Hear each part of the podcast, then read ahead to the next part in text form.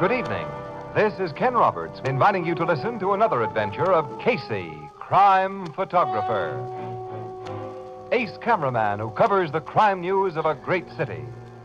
Our adventure for tonight The Upholsterer.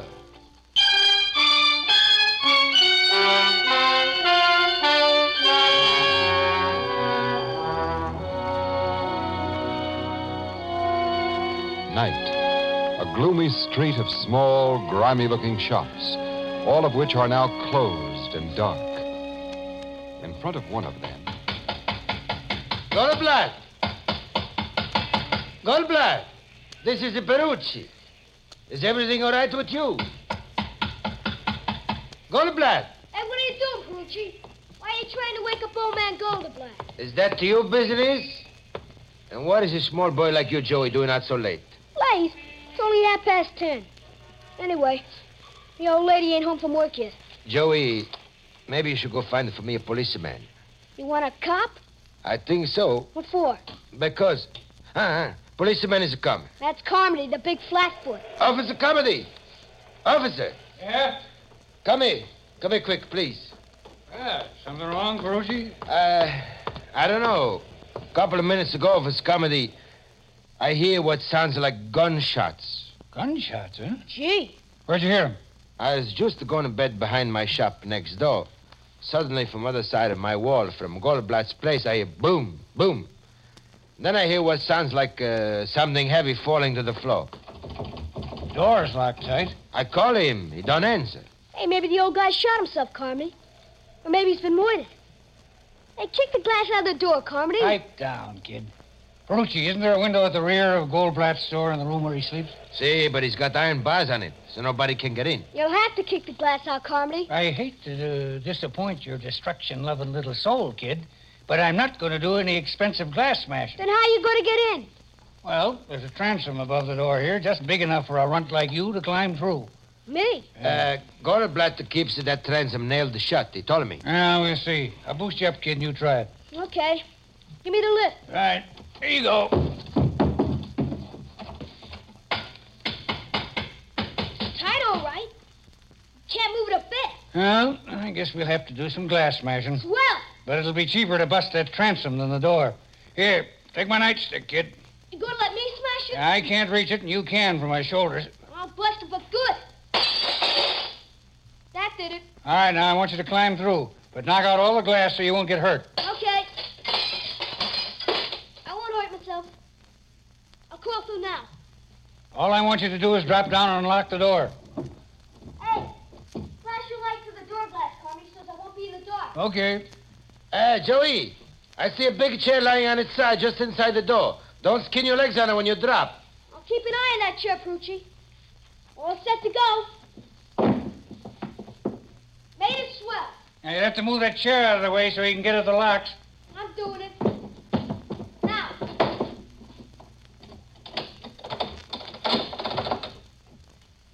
Turn the locks. Yeah, Uh, door don't open. Hey, wait. There's tree locks in the store. Then we turn two. Okay. Now. Okay, nothing. The door still don't open. Don't. You must have returned one of the two locks you'd already unlatched instead of getting the third one you missed. I'll get them all this time. Let go of the knob, Carmy. Let me open the door when I can. Okay, but hurry. This guy Goldblatt would have to have his door triple locked. Uh, Goldblatt is always afraid he's going to be robbed. I got it, Carmody. The door's open. Well, it's about time. Now I'll have a look behind that partition. Me too. Uh, Goldblatt's workroom is back at that door. At least this partition door wasn't locked. Ah, here's a light switch. Now we'll see. Well, I don't see anything look wrong. Neither do I, and I didn't expect to. You imagined those gunshots, Perucci. Hey, look here behind this busted sofa. What? Holy. It's Goldblatt. Officer Comedy. Is he dead? Guy has two bullet holes through his chest. He's dead, all right. It's been murdered. Just like the guys in the movies. Perucci, close that front door. The killer's still in this shop. He's not leaving. Lock that door. See, I lock him. Maybe the killer shoot to me. No, he won't. I'm keeping my eyes open, my gun ready. Not many places here to hide. Nobody under this bed, Carmody. No, nobody in this closet either. Hey, you duck under that bed and stay there, punk, if there's any shooting. I ain't afraid. Do as I tell you. Nobody back of this pile of furniture. Nobody hiding anywhere. The killer ain't here. I, uh, I lock at the front door again. Okay, Perucci. Well, let me have a look at this rear window.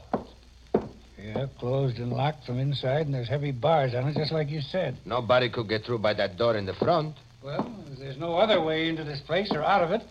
And since nobody but us are here now, it's plain that poor old Goldblatt committed suicide. There's no gap beside him, Carmody.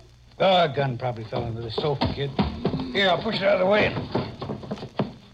No gun there, copper. No.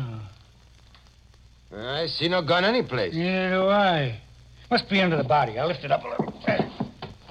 Still no gap. No.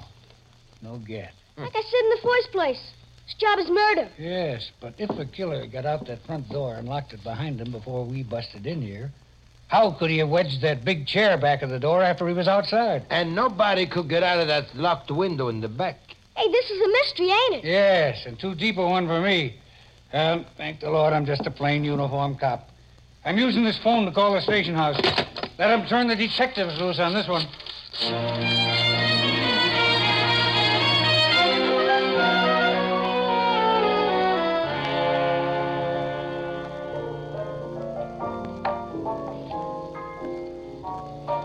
The homicide dicks weren't able to find any gun in that upholsterer's joint, huh, Casey? No, Ethelbert.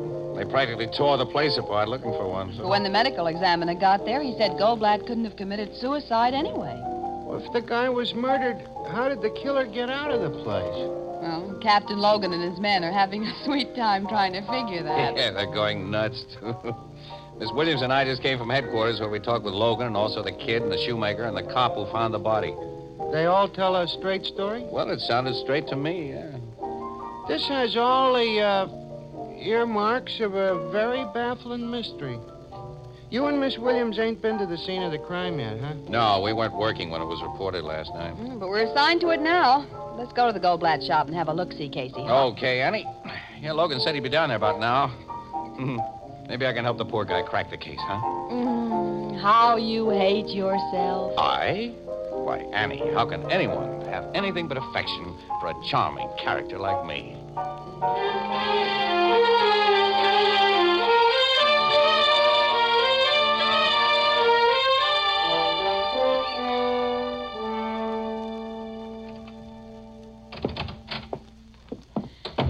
Hello, Captain. Hi, Logan. Oh, so you two are here. Mm-hmm. So, this is the scene of the impossible Goldblatt murder. Wait till you size up the joint, wise guy. Oh. Three good, solid locks on this door. And the door was locked tight by at least one of these locks when the cop and that kid and Perucci tried to get in. But skip the locks and answer this one.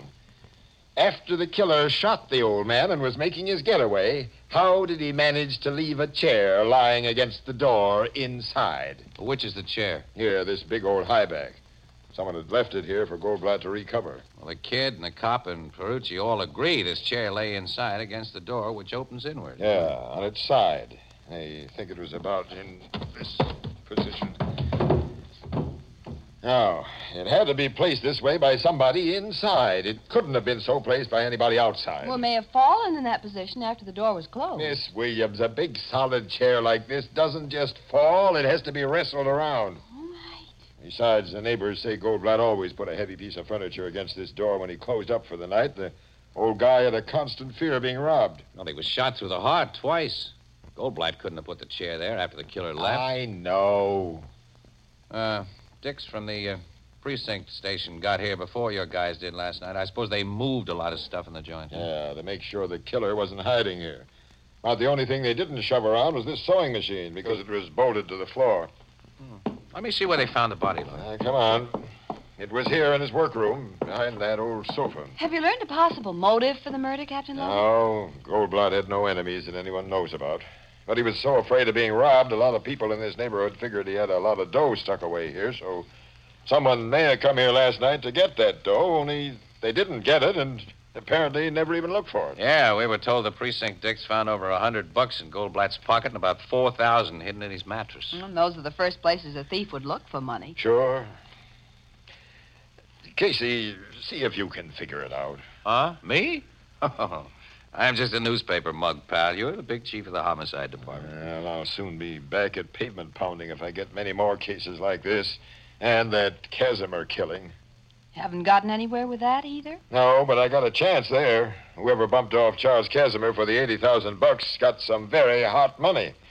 That 80 grand was in $100 bills Casimir had just gotten from the bank, and the bank had made a list of the serial numbers, which we've circulated all over the country. Now, when the murderer starts to pass that oh, dough... well, wait a minute, though. He'll lay low for quite a while before he does that. if He's even smart. And he'll Uh, try to pass him eventually, and we'll get him. I wish I had a string like that on Goldblatt's killer. Say, Casey, you're Hmm? a lucky guy, and sometimes you get hunches that don't turn out too badly. Huh? And now that you got the lowdown on this thing, you, you got any ideas? Well, now, uh, what are you paying for ideas these days, pal? You going commercial on me? Well, why not? When you're in a tight spot like this, a little first class assistant from a qualified expert should be worth. Uh... hmm, Well, I'll tell you what. The next time a juicy murder is committed, you could let Anne and me in for an exclusive story and pictures. You know I never show that kind of favoritism. Uh-huh. Oh, okay. Well, maybe the little idea I have isn't worth it anyway. Uh, you got an idea? No, it's just a small one. It's really not worthy of my genius. Well, I... you Uh, Nuts to you. Get out of here and let me think. Come on, Annie. See you later, pal. I'm afraid so. Hey, Logan, all the uh, furniture in this workroom is stuff that Goldblatt had here for repairs. Naturally, repairing and upholstering furniture was the guy's business. Ah, guess this is a chair he was getting ready to recover. huh? What else? The old cover's been taken off. Taken off neatly, too. Lying here on the floor. Cut carefully around the seams. It wasn't hacked. So what? Now, this overstuffed chair next to it with a shabby old cover still on. Look at there. There's a couple of big cuts in the back. They're away from the seams, as though it had been slashed. Ah, it's interesting. Uh, I don't see why. Huh? Well, skip it then.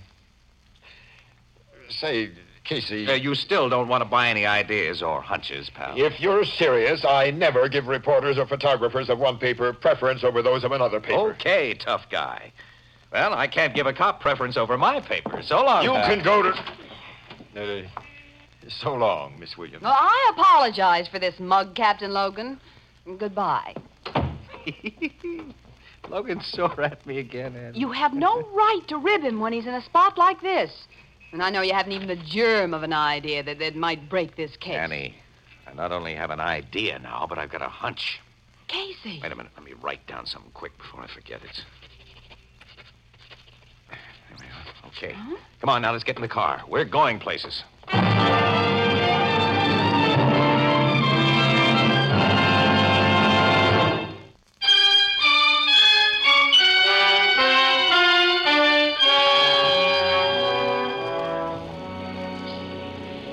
Where are we going, Casey? Not very far, Annie. Oh, will you please tell me? Okay, okay. All right, now.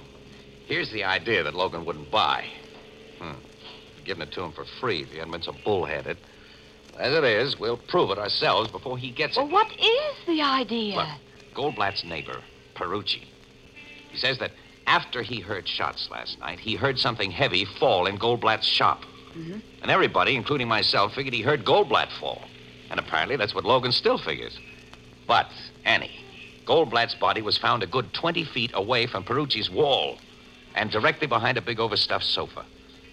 Now, Perucci didn't hear a body drop. He heard the crash of that heavy chair that fell behind that door as the killer ran out of the door and slammed it behind him. Well, Logan said that the chair couldn't have fallen. And I think he's right. It couldn't have fallen if it were resting solidly on its four legs, but suppose it was piled on top of another chair upside down. Now, there isn't much floor space in Goldblatt's joint. He must have had to pile stuff up so he'd have room to work. hmm And if that chair was piled on top of another, it might have toppled easily. The vibration of a door slam would dislodge it. That's right.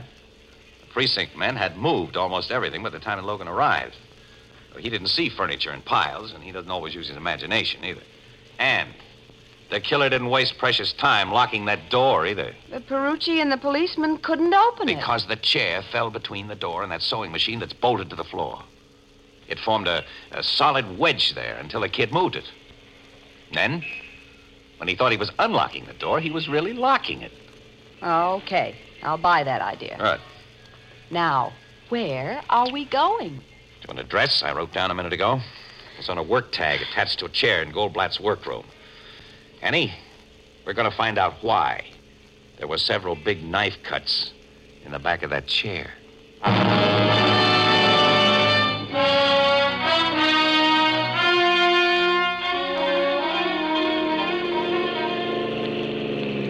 Yeah, there's the address, Annie. It's across the street there. Furnished room to let sign in the window. Yeah, rooming house. Mm-hmm.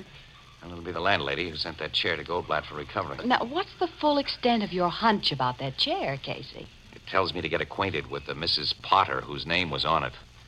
And I hope that she'll give me some information. Now, look, Annie, you wait right here in the Oh, I car. will not. If there's information to get that may make news, I'm going to be where it's gotten. Annie, look, I'm not going to her as a newspaper guy. I'm going to let on I want to rent a room, see, and try to get her talking. Well, both of us can be renting a room. But together? I've heard such things have been done. We'll pose as husband and wife. Oh, well, that, that, that- that's something that hasn't been done yet by us. Well, it's being done now Huh? for very impersonal reasons. Come on. Oh, well, okay. Hope I can act like your husband. Well, you'll never learn any younger. Maybe you'll never learn, period. What? Nothing. Ah, you must have some sort of a plan, so you do the talking and I'll just stand by. Yeah, that'll be best. Okay, here goes the doorbell. You better begin to look wifely, huh? Don't worry about me.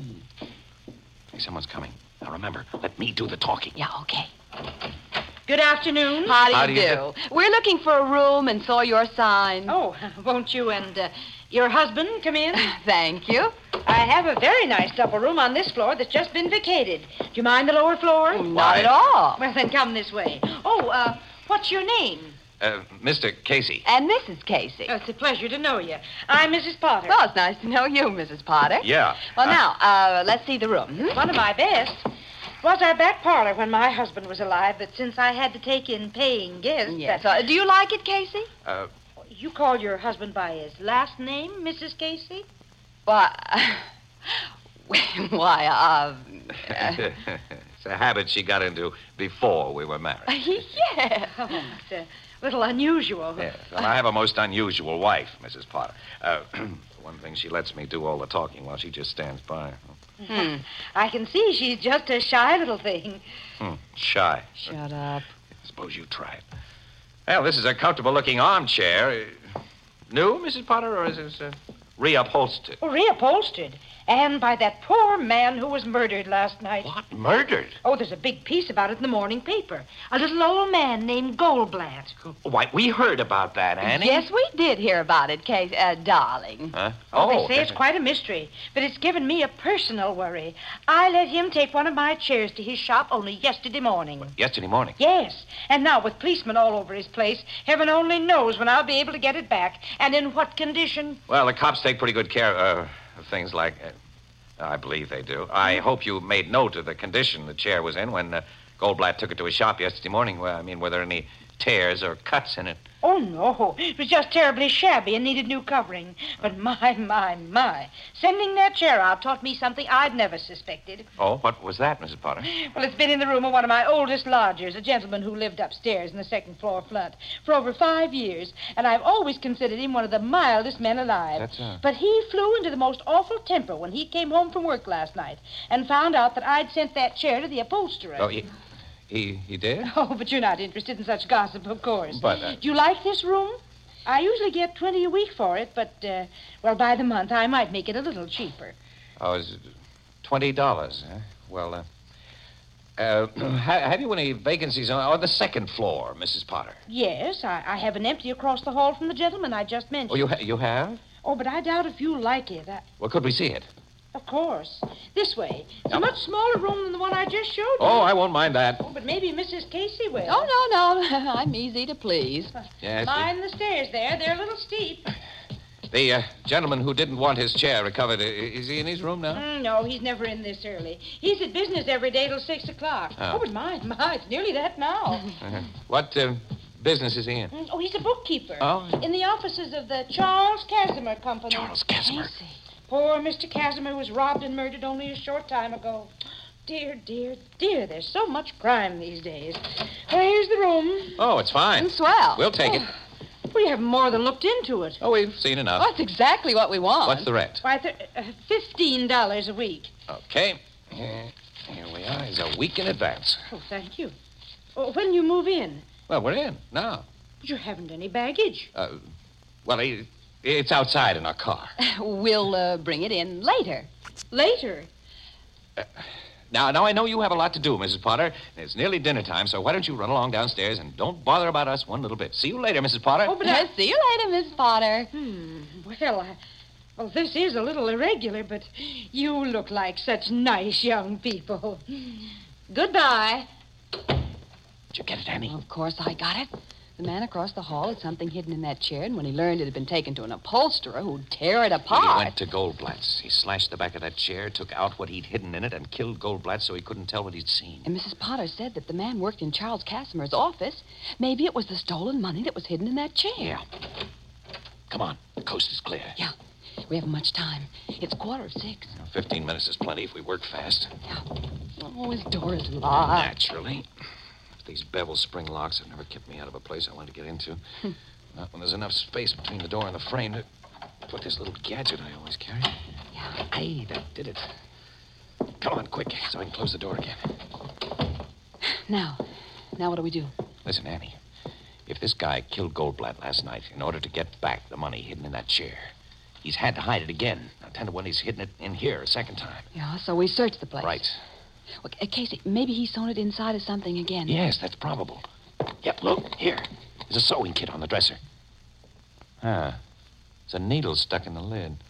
It's threaded with a piece of dark blue. thread. Well, that means he was sewing on something blue. Yeah, there's nothing blue in the room. Well, well, we haven't looked in the clothes closet. Maybe there's something in there that's. And I'll blue. open the door and. s- Don't scream, young woman. And if either of you moves, I shoot. Well, this is quite a surprise. It was very fortunate that I came home earlier than my usual time today. Uh, We wouldn't call it fortunate. Back over to that wall. What do you think you're going to do? There's only one thing I can do to protect myself kill you. I have a car parked outside, and I can make my getaway. And there's something I'm taking along my winter overcoat. Casey, it's dark blue. There are $80,000 in bills sewn in its lining. Charles Casimir Lute. You are quite right. And now, goodbye. You're not going to shoot us? No, you don't. No. Knocked his arm up just in time. Yeah, you've knocked him out. I'll see that he stays out, too. Annie, run down and get my camera from the car, will you? We get exclusive pictures and a story without any deal from our pal Logan.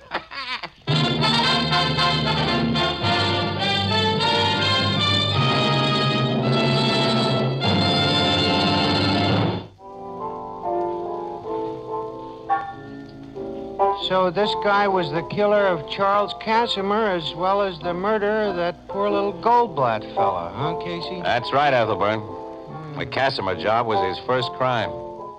See, he worked in Casimir's office and he learned about the $80,000 withdrawal that his boss was making. And he got a greedy impulse. He never had a chance to spend a nickel of the dough he did two murders for. Like I always say, to coin a phrase, crime does not pay. That's right. Well, it pays Captain Logan. He's been congratulated by the commissioner for solving the Goldblatt and Casimir jobs, and told that he's now right in line for an inspectorship.